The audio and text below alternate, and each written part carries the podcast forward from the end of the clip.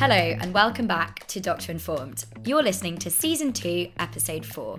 This is a podcast brought to you by the BMJ and sponsored by Medical Protection. Doctor Informed is primarily for those doctors working in hospitals, taking you beyond medical knowledge and talking about all those things that you need to know to be a good doctor, but which don't necessarily involve medicine. I'm Clara Monroe, a general surgical registrar in the northeast of England, and I work as a freelance clinical editor at the BMJ. In our new season of Doctor Informed, we will be discussing topics that can often spark debate or controversy. And one very dividing topic, which we will be discussing today, is Med Twitter a force for good or a force for evil. The hashtag Med Twitter consists of an online community of researchers, health practitioners, and students who have created an open source, decentralized forum for information sharing, medical education, and professional networking. Hashtag Med Twitter also provides a space for publications to be shared and promoted. While many will credit Med Twitter with giving a voice to clinicians, it also comes with challenges, potentials for abuse, and the spread of misinformation. Here to discuss this with us today, we have Johnny Guckian, or as some may know him, at Johnny Gooks, who is a regular on Med Twitter and therefore qualified to talk with experience about the platform. At time of recording, Johnny, you have seven and a half thousand followers, which is definitely more than me, and have tweeted 26 and a half thousand times. But for those not familiar with Med Twitter or yourself, would you like to introduce yourself to our listeners? Twenty thousand tweets. That's that's I don't know if that's sad or an, you know an achievement really, but um, th- thank you for that's a unique introduction. Um, I'm Johnny. Uh, I'm a dermatology reg in, in Leeds. Uh, I'm also the uh, co-chair of the Royal College of Physicians Edinburgh Trainees Committee and director for social media and communications at ASME, which is the Association for the Study of Medical Education. Thank you, Johnny, and I can't wait to hear some things you have to say. Um, I'm also joined by the other panelists today. So we've got Flo and Declan. Both of you are hospital doctors. Declan, you were a familiar face, or should I say, voice on our student podcast. Um, you've now graduated to Doctor Informed. Uh, Declan, would you like to introduce yourself to our listeners? Yeah, hi everyone. Um, I'm Declan. I'm an academic clinical fellow ST2 in ophthalmology at the moment up in Newcastle. I've probably got about 60 tweets to my uh, portfolio, I imagine, so not quite as not quite as experienced as, as Johnny, but hopefully I'll be able to contribute somewhat. non-prolific tweeters are welcome too. Um, which brings me to Flo. Flo, it's lovely to have you on the podcast. Would you like to refresh our listeners' memory about yourself? Yeah, hi everyone. I'm Flo. I'm a medical registrar uh, based in London, and I'm currently um, a sustainability fellow based at the BMJ for this year. And I similarly probably have about 60 tweets, if that. Lovely to have you both on. Those of you who have listened to the first few episodes in our new series, you'll know that we start by talking about what people are talking about on the wards, what has been in the news recently. Has anyone seen anything they want to discuss this week? And I am looking at Johnny for this one because I noticed that you have been involved in a number of discussions about a topic that I think has been bubbling under the surface for a while. Um, and this is about the role of um, allied health professionals, so nurses and PAs, and whether people feel like that this is displacing the roles of doctors. What do you think about that? Oh, is this going to get me cancelled? Um, I, I, would, I would say that before I before I give my opinions on this, that, that these are my opinions um, and not the opinions of of any organisation that I'm involved with. Before I do get cancelled, I think this is this is about more than just the roles of PAs and allied health professionals.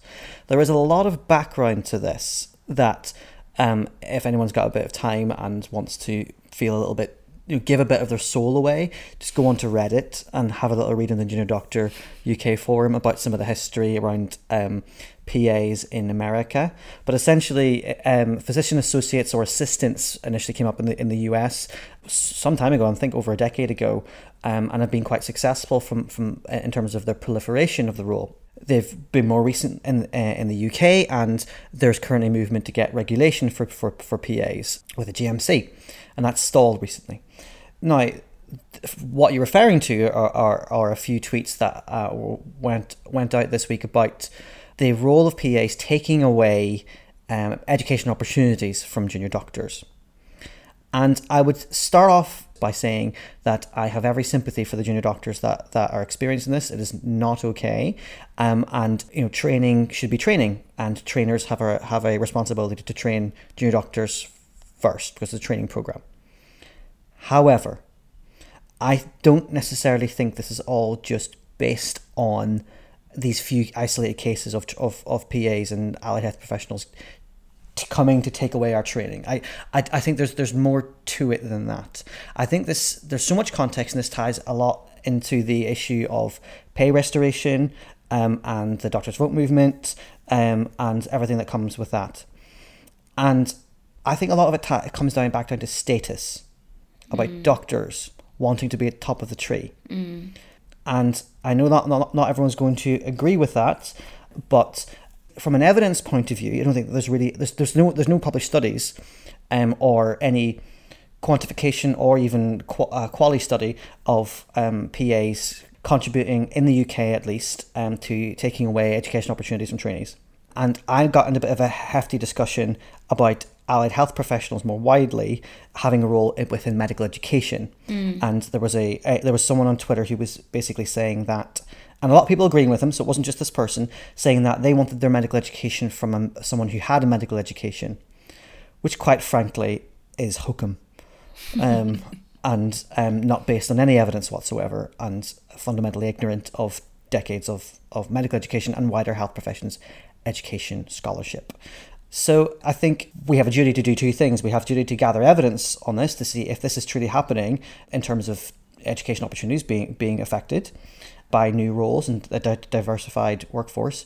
And two, I think that we have to ensure that the root causes of it, of any possible lost training are being addressed, i.e., and I think, think probably is the main issue, which is rotations. Mm. So the, the thinking is is that PAs and other like ACPs, for example, are more likely to be trained because consultants, etc., are more incentivized to train mm. these people because they're sticking around. So, um, is the rotational format to training a an appropriate way to, to do things? Is it evidence based? No, it's a legacy. Um, so, should we should we, be look, looking at that? So, I think this is a really big issue that is much less simple than social media would let you think. And I would just kind of tie this up in a neat bow with the fact that I get upset and quite disturbed by some of the rhetoric around um, PAs because it's it seems to be a rather than having reasoned discussions about a, a, completely different profession to us, who are there to help, who are designed to help us, um, and uh, as part of the MDT, there's a lot of othering happening. Mm. So PAs are are, are, are, are it's, it's kind of like in politics saying immigrants are coming to take our jobs. Mm. Mm. Uh, the PA seen, and ACPs have been seen to be an other, which is a very popular distraction from issues which actually matter so much more than this. Mm. Sorry, that was a long that was a long rant. No, I think that, that you've summarised that really really nicely, and I yeah I applaud you for that. I want to pick up on something that you said there about part of this being about doctors and status and people feeling that their status has been eroded. And Declan, I saw you nodding along there. What, what do you think about that? I mean, I think there's lots of points to pick up there, isn't there? Um, I'm sure there is a component of status. You know, it's a it's a historical thing, and I think when people are applying to medical school, there is a degree of of status there. For me personally, no, um, but I would disagree with a couple of the things that that Johnny said. I think particularly around um, you know, PAs, they're here to take our jobs. A couple of years ago, when I was doing the BMJ scholarship, I did actually have an interview with the head of physician associates. They don't have a Royal College, I can't remember what the actual official term is. And it was about kind of what is the role of a, um, a PA. And I guess from my personal experience, I did not feel like the role of a PA, which I guess the role is advertised as, is what's actually practical in the places that I worked where PAs were. Um, a key example being, you know, the the intention was to um, provide more opportunities for education for ranging from F1s to registrars um, to free up some of their time doing, you know, mundane ward-based work so that they can go to clinic, go to extra surgeries, blah, blah, blah. In the trust that I worked, PAs didn't seem to be used in that capacity whatsoever. In fact, really were only present in emergency departments, basically to fill to fill gaps, which I guess isn't achieving what the role is. I think, and I think that that frustrated a lot of doctors again because you know you'd go onto the wards and have to do all of these mundane things. Yet there's lots of physician associates who are almost placed in areas where they're not achieving what they were set out to achieve. So I think that that is a key frustration that people feel. I mean, and then you can go along with getting paid more than X, Y, Z, despite not having the capacity to do X, Y, Z which I think again is is, is another thing that frustrate that frustrates doctors. I don't know what Johnny's opinion on that is. So I, I, I saw him shaking his head, and I, am very happy to to be uh, critiqued. Um, I, un- I understand that the whole the whole PA idea hasn't been delivered perfectly, and that we are all at the whims of per workforce planning and per training. But I think that these issues are going after PAs, which I obviously that's not what you're doing, but a lot of people online do, isn't the solution to that. The solution is going back to those who are delivering training and those who are designing the you know doing the workforce planning. That that's where the failure lies. I, from a from a practical uh, delivery point of view, I, I, I often think that there's there's often lots of PAs because all of these things come from different pots of money. So training comes from one pot of money, which is formed directly from the government and tightly regulated over many years, and they just won't create numbers. The answer to all these problems are creating more training numbers, by the way. But then PAs will come from a different pot of money, and often because that's a new and kind of sexier idea, and often has specific people championing that idea, but might be more readily available. So they'll get some more PAs in to help out. That's not the fault of PAs. Uh, it's it's delivery, and uh, it's frustrating because somebody uh, tweeted about an initial kind of framing document for what the purpose of PAs was supposed to be back in, um, I think maybe around 2010 or, or just after, towards their own regulation. And I'm really annoyed because I didn't read it in depth um, because I was doing other things, but I seem to recall that it wasn't about freeing up training for, for early career uh, um, doctors. It was about you know, as with other roles like nursing, nursing, helping the MDT and contributing to patient care. So I think there's a little bit of a fallacy out there that they're there to help us, they're not. They're there to help patients. And in turn, one of the one of the political arguments of it is it's an educational argument, and delivery arguments was supposed to be that they will help us. Now, um, that's one thing. Now, the the reason I was shaking my head slightly um, is more just a, like a personal thing. I, I know there's big camps in this. I know um, there's a lot of debate about it on social media, but the comparing different professions to each other in terms of pay just seems to be I, I don't think there's there's much to that. I think all it achieves is riling up doctors. Um, it doesn't achieve anything. Um, there's there's often no way really to compare. I know why PAs do it, but it's kind of well, I know why we do it with PAs, but I think things have expanded. I went onto Reddit last night and the people were comparing a scaffolder's wage to doctor's wage, and it's like, when do you stop? It's a completely different. That's that's a completely different industry. Um, we just we like comparison because we're medics and we like ranking each other and we like comparing to each other. I just I just think I just think that if we believe in pay restoration, which I do and and lots of people do, we should focus on that and we should focus on our, our, our own pay. We don't need to compare to other people because I think actually from me speaking to people on the ground on the wards and and uh, in clinic etc more doctors are being turned off by that than mm. than are being there be, on social media it plays well because it gets lots of likes from all the anonymous accounts but in the real world um, a lot of people just aren't a fan of us saying oh i feel like oh i should be paid more than you because again it kind of comes back to that othering side of things mm. you know. I, I get why people do it and it, it frustrates me too that i'm not paid as, as much as people were however many years ago but in my personal opinion i'm not a part of any bma organization. My organizations are all about education. This is a personal view. It doesn't it doesn't work with me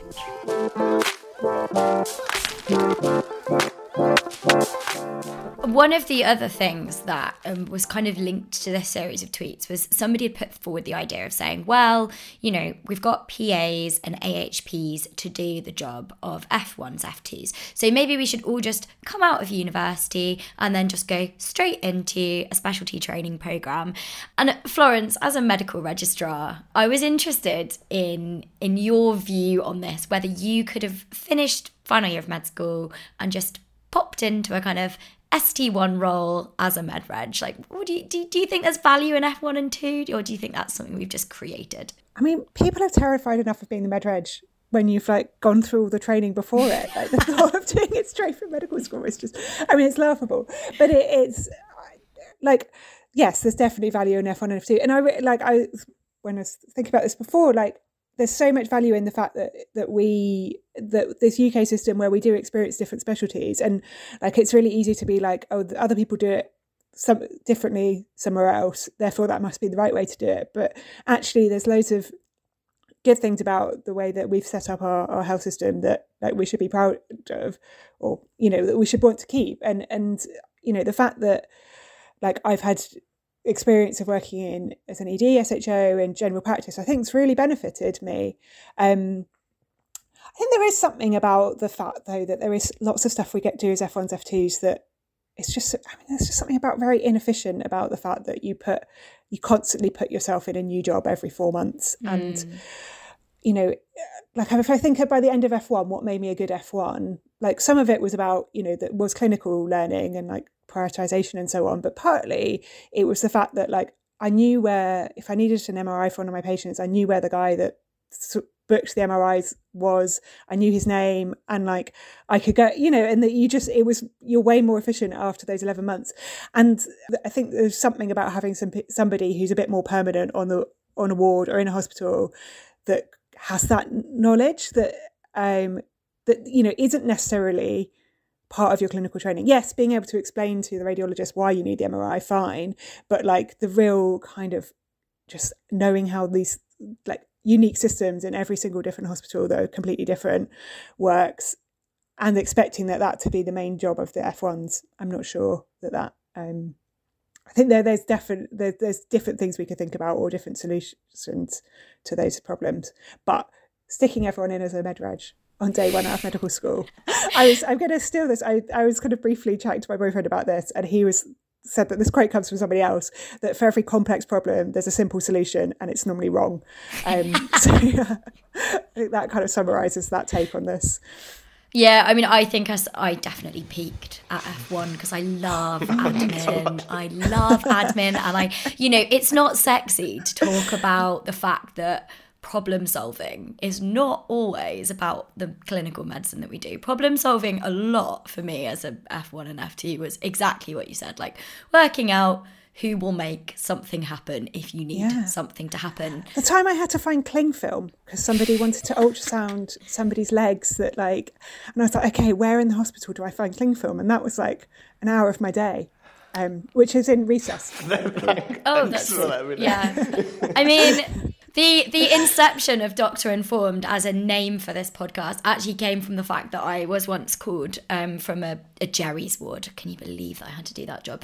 Um, and they were were really really stressed because a, a, patient had smuggled a parakeet into the hospital in their wash bag, and all that was written in the notes was just parakeet smuggled in wash bag. Doctor Informed, and suddenly you realise that like actually everything is kind of your problem, and you have have to solve it. So I think the problem solving stuff is not is not super sexy. It's not always clinical, but um, you know, it is something that we all need to learn how to do.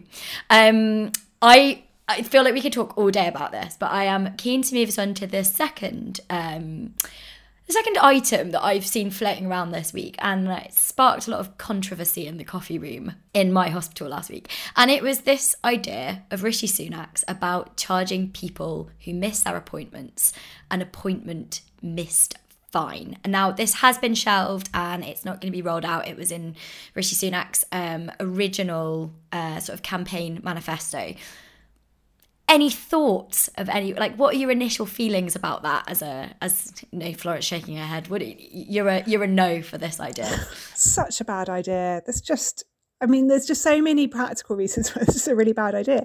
Like, why do people miss their hospital appointments? It's because half the time we don't tell people about their hospital appointments because stuff goes wrong somewhere in the system, and like we text a number that's actually their like auntie's number from ten years ago, and then you know who misses, and then there's a big inequalities thing. Who misses hospital appointments? It's people who can't take time off work, whose kid gets sick, who can't have some emergency payment, so they can't pay for the bus. You know, bad from that point of view. And then I think there's another argument against it, which is interesting, which I've sort of half remembered the study, although it came up again this week, which is the one from I think it's from Israel, where they had a um, nursery school where where parents were always picking up their kids late. So they were like, well, what we need to do is start fining parents for whenever they pick up their children late. So because you know it's costing us money to stay open, blah blah. blah. And actually, what they found is after they started fining parents, that more parents picked up their children late because suddenly, rather than seeing it as like the social pressure that oh I can't I need to rush and pick up my child because you know the nurse is going to stay open. They were like oh and now we're paid for it already. Um, so I don't know maybe that uh, from a kind of behavioural point of view would it even work as well? Do you think there are any arguments for it? Does anybody here feel that there would be an argument for doing this? I, I think there's an issue, isn't there? Uh, I'm I'm not going to say I would support fining people. I think that's you know I, I would I, I just think that's an ineffective way to deal with the problem. But there's clearly a problem. You know, like for example, my diabetic clinic that I would do, um, I would have about a fifty percent DNA rate, which is crazy, and there's an absolute massive waste of resource. So there's clearly a massive problem. I mean, this was about GPs, and that's even more complex, their system. I have no idea how GP practices work. They're all different, blah, blah, blah. But there does need to be a solution to the problem, I think, and fining clearly isn't it. I think what you commented on about, you know, the reasons for why, as in they tend to not even be, get, you got the wrong phone number, or you send a letter out in the, the wrong address. You would need to develop a, a really robust system to be able to justify anything like that. But there is clearly a problem that clearly needs to be resolved, and I have absolutely no idea how. but I can I can understand the basis for it. I think you should employ someone to sit and phone everyone before they go to the clinic or before they go to the GP to say, Yeah. "You're still coming."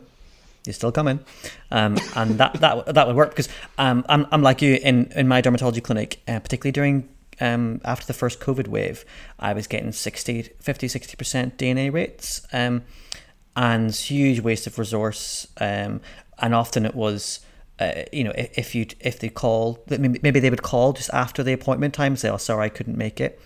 You know, if we'd called them first, it might have helped. So I, I, mean I have not made I've not made the business case for it. I don't know if it would work out in terms of cost effectiveness, but I think that would help. And I, I think it all just comes down to the, the, the it's a very apologies here if if if, if, if I don't want to offend people's political persuasions, but it's a very Tory policy, isn't it? It's it's a it's not not a, it's not one that's designed to help those of lower socio- socioeconomic class, which is essen- which is what the evidence suggests is the is the population that seems to would be most affected by this, and who are those who who who who miss appointments most because of multiple factors. But then the factors are different across different uh, um, parts of society and different countries within different specialties. This requires proper rigorous study and local on the ground quality improvement um, mechanisms um, and that that work is out there if people want to want to make bring genuine change if you want to just punish the poor then yeah keep voting Tory I, I love how he turned his mic, microphone off straight after that statement. I'm done, Caesar. No further questions. I just can't believe you have a 50 60% DNA rate. That's that's wild. really hard. They yeah. Because I was going to say I I don't also buy the argument if it's like a 5 10% DNA rate. I don't buy the argument like in general practice, for instance, that's a waste of resources. It's like, oh wait, I've got a free appointment. I can Oh, actually I, do I loved my it. I could do all the free Yeah. labour that you're expected to do actually during paid hours. That's how you have like Yeah, 60 exactly. publications, Just write a quick paper while the patient doesn't do it. Sorry. No, when I uh, went to get my eyebrows done the other day, uh, a rare act of self care, um, and the day before they sent me, they, the, the salon, sent me this text being like, We're really looking forward to seeing you tomorrow. Um, text back one to confirm or two if you can't make it. And I was actually thinking, I was like, if the lady that like runs her own salon, just one lady on her own, can run this little automated system where that text comes to me and presumably if I don't reply she then sends me a quick follow up or a call to be like you're still coming surely surely NHS Digital could come up with something like that for appointments you'd think They do. Um, there's there's there's evidence that that that text texts work well, phone calls work even better. Um, um, and this happens. My GP does it. Yeah, so it's pretty mine. good. yeah I mean, they don't say we're really looking Well- forward to seeing you. Which I actually think probably probably does influence Yeah. people's willingness to turn up. Um, so yeah, maybe Yeah, to, to be fair, they're, they're not. They're, they never say they're looking forward to seeing me. They're they're never looking forward to seeing me. Very few people look forward to seeing me. I can't wait to see your rash. uh, well, I feel like we are really getting into the, the meat of things, and I can't wait to move uh, move into our full topic today. Uh, we'll discuss a little bit more about this, um, but first, a message from our sponsor. You're dedicated to taking care of others. But in these uncertain times, it's never been more important to take care of yourself. So, who's looking out for you? For our members, the answer is medical protection. The demands placed on doctors and medical professionals have never been greater. To help our members take positive steps to better mental well-being, we've partnered with ICAS International to provide a well-being service. This includes confidential one-to-one counselling, a well-being app, podcasts, webinars, and more. We're also here to advance your skills and knowledge and reduce your professional risk. Through our risk prevention tools and techniques, we can help stop problems arising. You can access a wide range of online courses, seminars, podcasts, workshops, and other CPD accredited programs. Plus, at the heart of your membership is our 24 7 medico legal advice line, which you can call as many times as you like without it affecting what you pay for protection. If you're a consultant solely working in the NHS, that price is just £549. Isn't it time for you to get protected and practice with confidence? Join today at medicalprotection.org/uk. Okay, back to the show. So, Johnny, you're the obvious person to start with here. I wanted to start by asking you when did you join Twitter and what does your med Twitter journey look like? I don't know the actual year. I probably should know that. I think it was around 2011. Um, but I think so. Med Twitter has evolved a lot. I was thinking about this earlier, and I didn't know what it was at first, and I didn't realize I was part of this initially. Uh, I, I thought I was part of a bigger movement called hashtag FOAMed.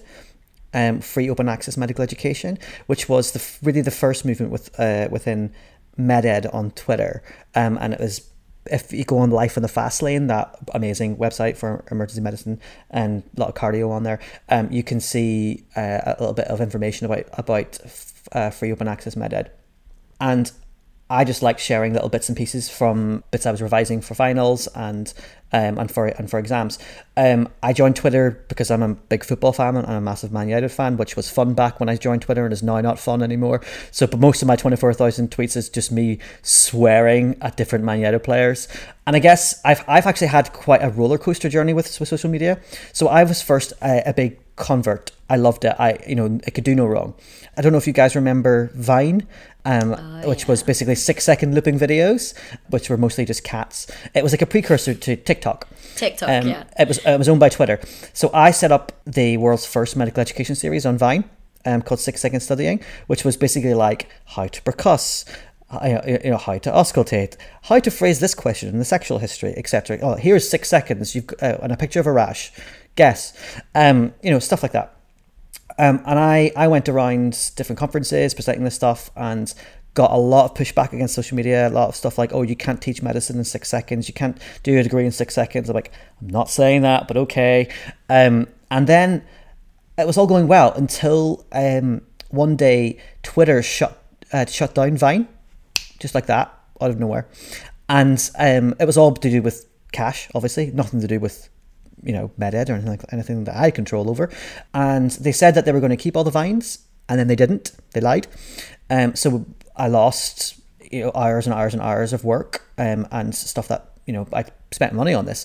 So it was so I was really frustrated. And in fact, I'd actually just submitted and had accepted a a um, conference presentation uh, in San Francisco, um, with Stanford, um, about Vine and MedEd, and then the next day Vine was shut down, and I was like No. Oh, oh my god! What am I going to talk about now?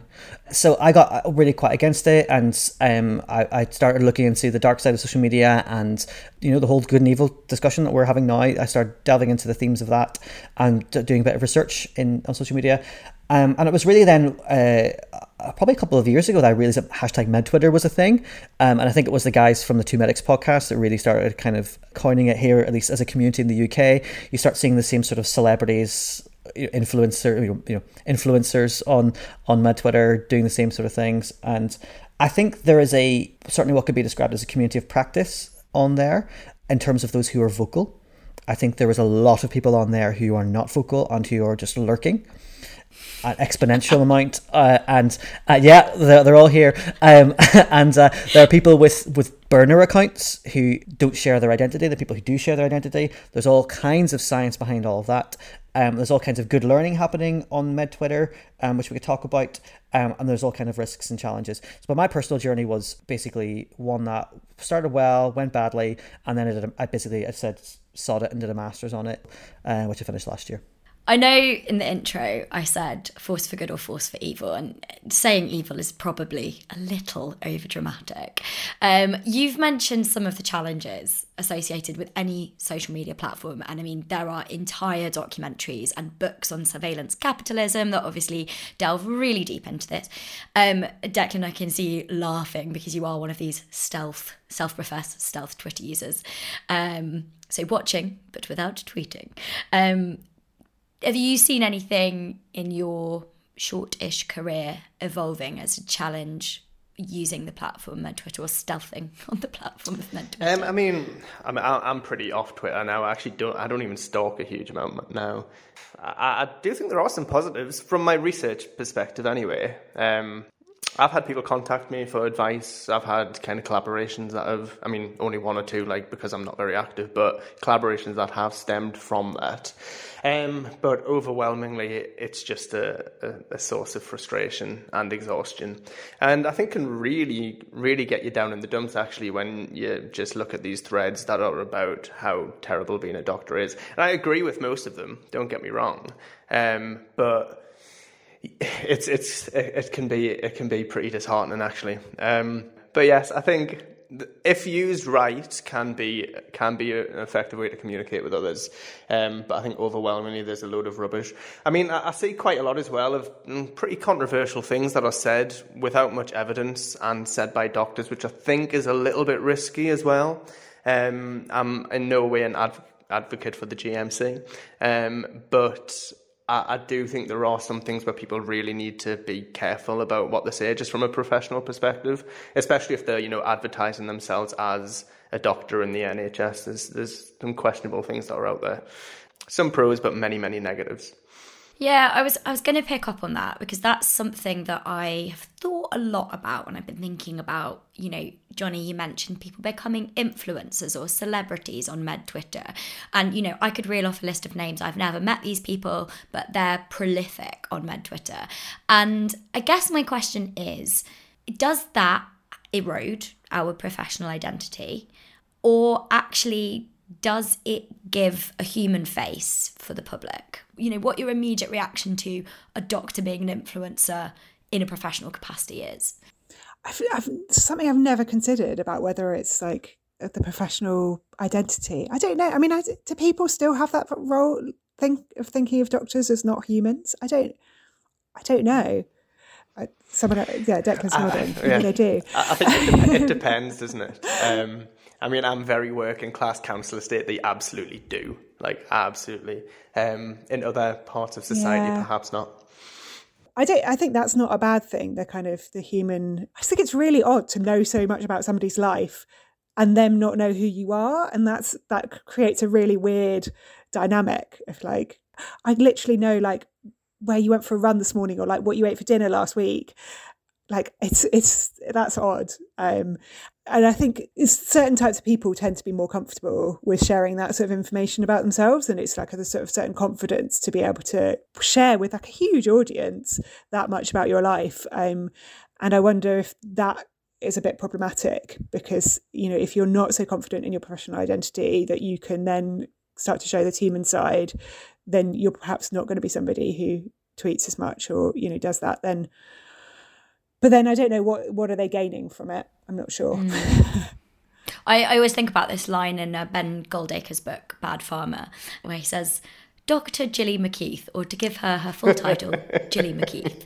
And she was like the first person that I can remember, sort of in a, and she's not a, a medical doctor. She was sort of marketing herself as a nutritionist, but I think that that was my first exploration into this idea of sort of marketing your professional identity and and I'm particularly interested Johnny in your view on this as somebody who has such keen interest in medical education.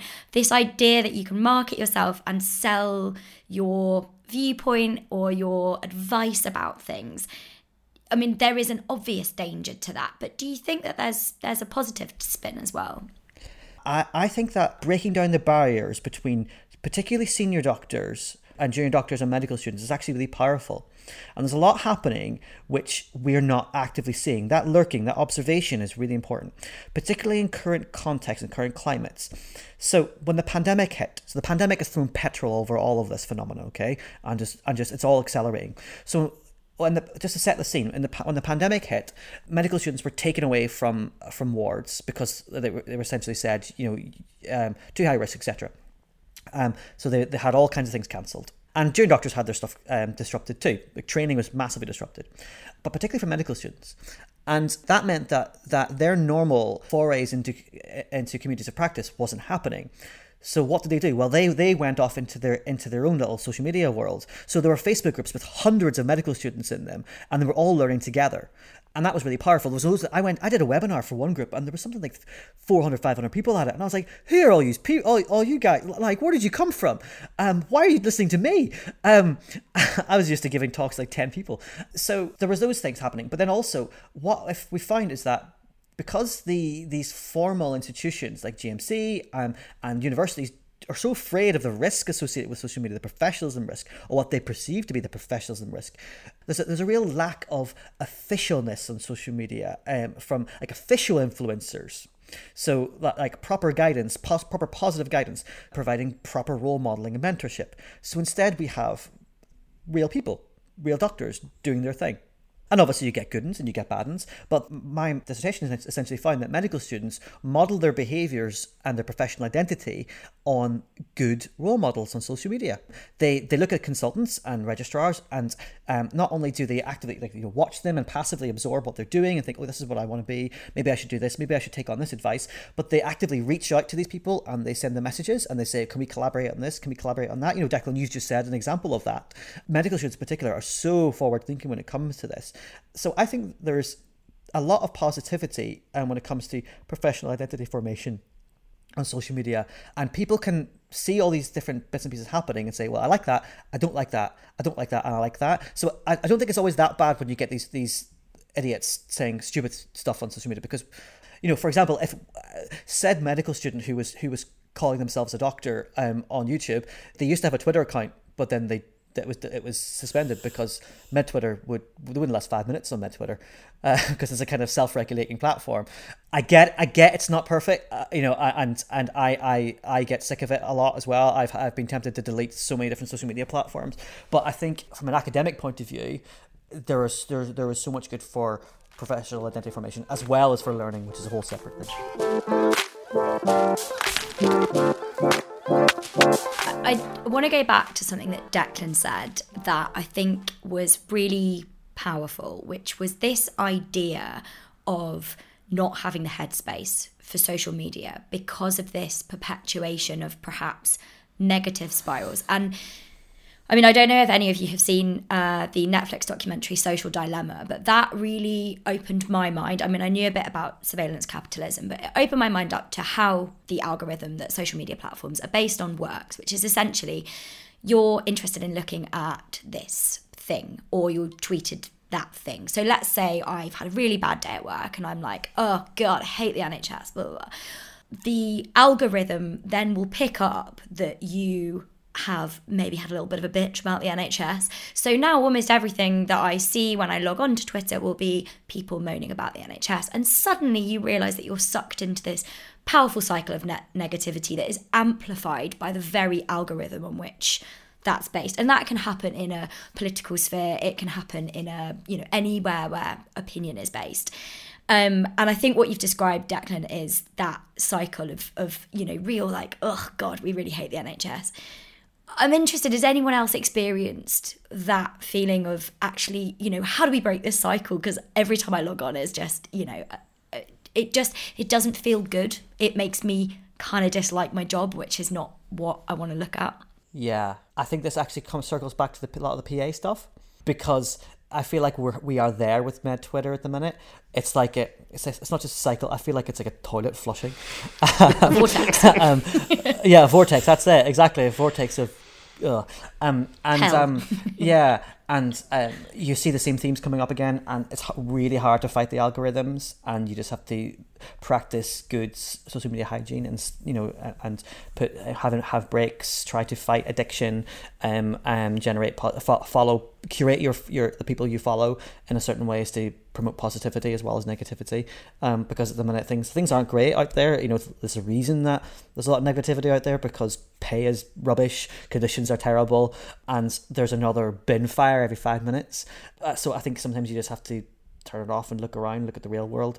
Um, and I mean, personally, I don't put any really anything personal about my personal life apart from ranting about Man United. Um, on on on social media at all. Like the the these strangers have no have no right to know about anything any about my family life or you know real life. I know that's a bit of curation of a self you know self creation of a brand there, but it's also self protection. Hmm. I did not think that we would be getting to talk about toilets and hygiene in this discussion about their Twitter, but here we are. Florence, do you do you are you a regular Twitter user? Do you find it a positive or a negative force in your life? Yeah, I've got a bit of a confession to make at this point. I think I, when we were doing the intros, I did want to say that I was a lurker because I kind of had heard that phrase before. Well, it sounds so dodgy, doesn't it? Um, not good connotations.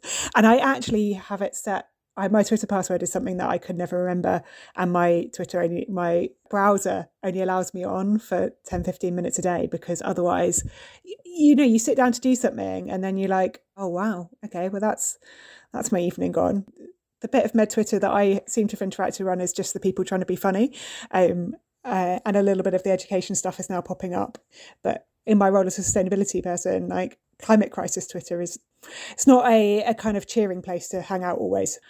I guess I've I've done what what Johnny said about doing some social media hygiene there. I want to bring two things together that um, so Johnny, you have talked about the pandemic and which we can't have any discussion about life without talking about the pandemic it seems these days. Um, and Declan, you met, uh, mentioned sort of academia collaboration, how Twitter can be used for that.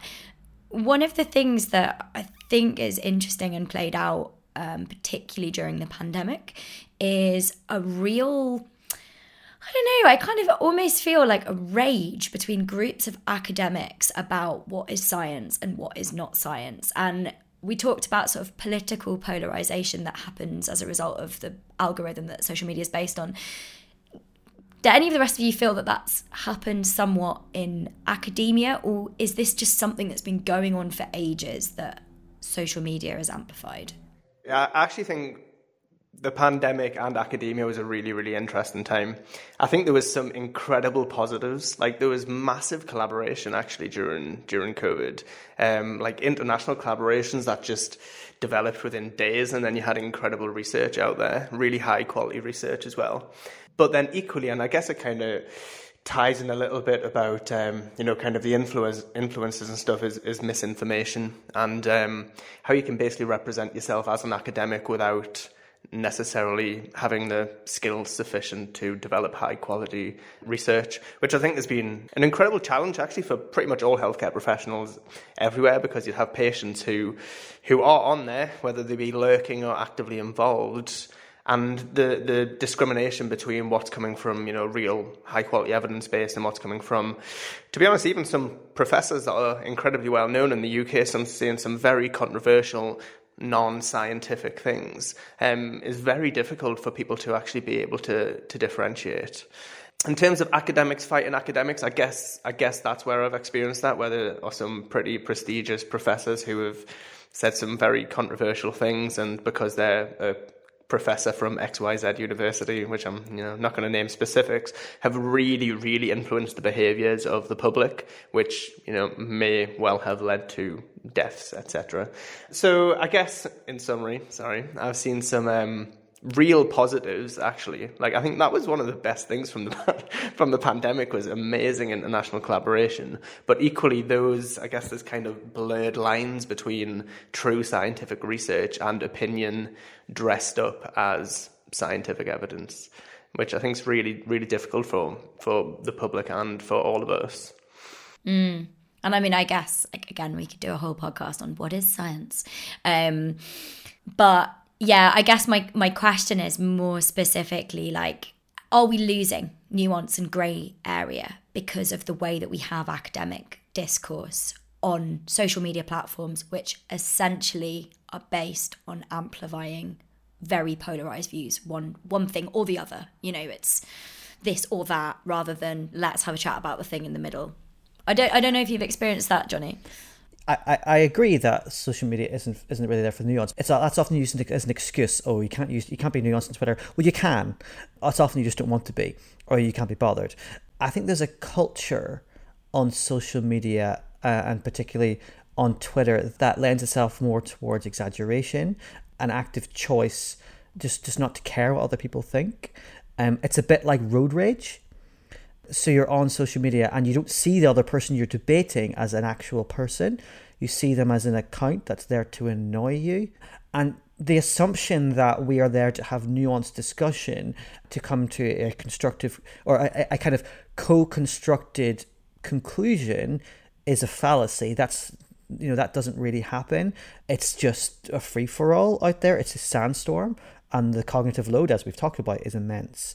Um, and there's just a lot of rage um, kind of piling out there. So um, I think once you accept that, it's hard because science is nuanced and science requires progress. And we're talking, I mean, I'm assuming we're talking about traditional science, scientific research here. If you even get into my area, which is, you know, quality um, world, that is by definition experiential and, and nuanced. You can't, you can't just say you know the, some some elements within meded for example would argue that there are or, or social science that there is no single truth uh, you know within within you know certain uh, frames of mind. So one of the factors that makes social media so popular is that it's it's supposed to be um, flattening the hierarchy or disrupting I prefer the term disrupting the hierarchy because it isn't really flattened. And it, sometimes inverts hierarchies as well. And I think a lot of people if you gave them the choice uh, who would you believe um, about a fact. A professor with 10 followers and an egg for their profile picture, or a medical student who has got a million followers and sponsored by whatever brands. I would think a lot of people would would go for number two. Uh, in fact, I know they would, having interviewed them and that comes down to social capital. This, I mean, if you're heavy into your social science, I would recommend people reading about Bourdieu's theory of capital, but it's a really, it's kind of heavy reading. Um, there's this idea of social capital is, is that you have more points essentially um, based on certain factors um, and more influence. Again, coming back to influencers based on certain social factors, and these social factors are changing. So it used to be if you used to be a, you know, a bearded old white guy wearing a tweed suit in a, in a, in a university chair, you know, essentially back, you know, back, back in the bad old days. And we've had democratization and, and, and everything, but um, now we've, we've got on social media where we've got so much democratization of information and science that everyone's got an opinion and he or she with more or they with more with more followers is potentially the most influential which isn't necessarily always the best thing in the world well, we are getting to the end of this fascinating podcast episode, and, honestly, I mean, um, I, am going to get told off for running over because I could talk for another three hours about this. Um, but I, I would like you to all come up with an answer, and I won't hold you to it um, if social media takes over the world and we all die. Um, but do you think that Med Twitter is overall a force for good or a force for evil? Declan. You would come to me first, wouldn't you? Um, I would say, personally, I think good. Um, because I think if you can disregard all of the BS that's out there, it does provide real good communication routes with people everywhere around the world. So yeah, in my capacity as you know doing research, um, and my main aim is for collaboration. That I would say overall good. If you can um, be strict with yourself and self-select what side of it you're going to um, you're going to engage with. Flo, what do you think? Yeah, I think I'm also teetering over just to the, the good side of, you know, the 50-50 in the middle balance. Um, because I think it is a great, as you say, a great way of democratizing information and getting information out to people. I've definitely learnt stuff from going on Twitter in an evening, which I'm not expecting to do.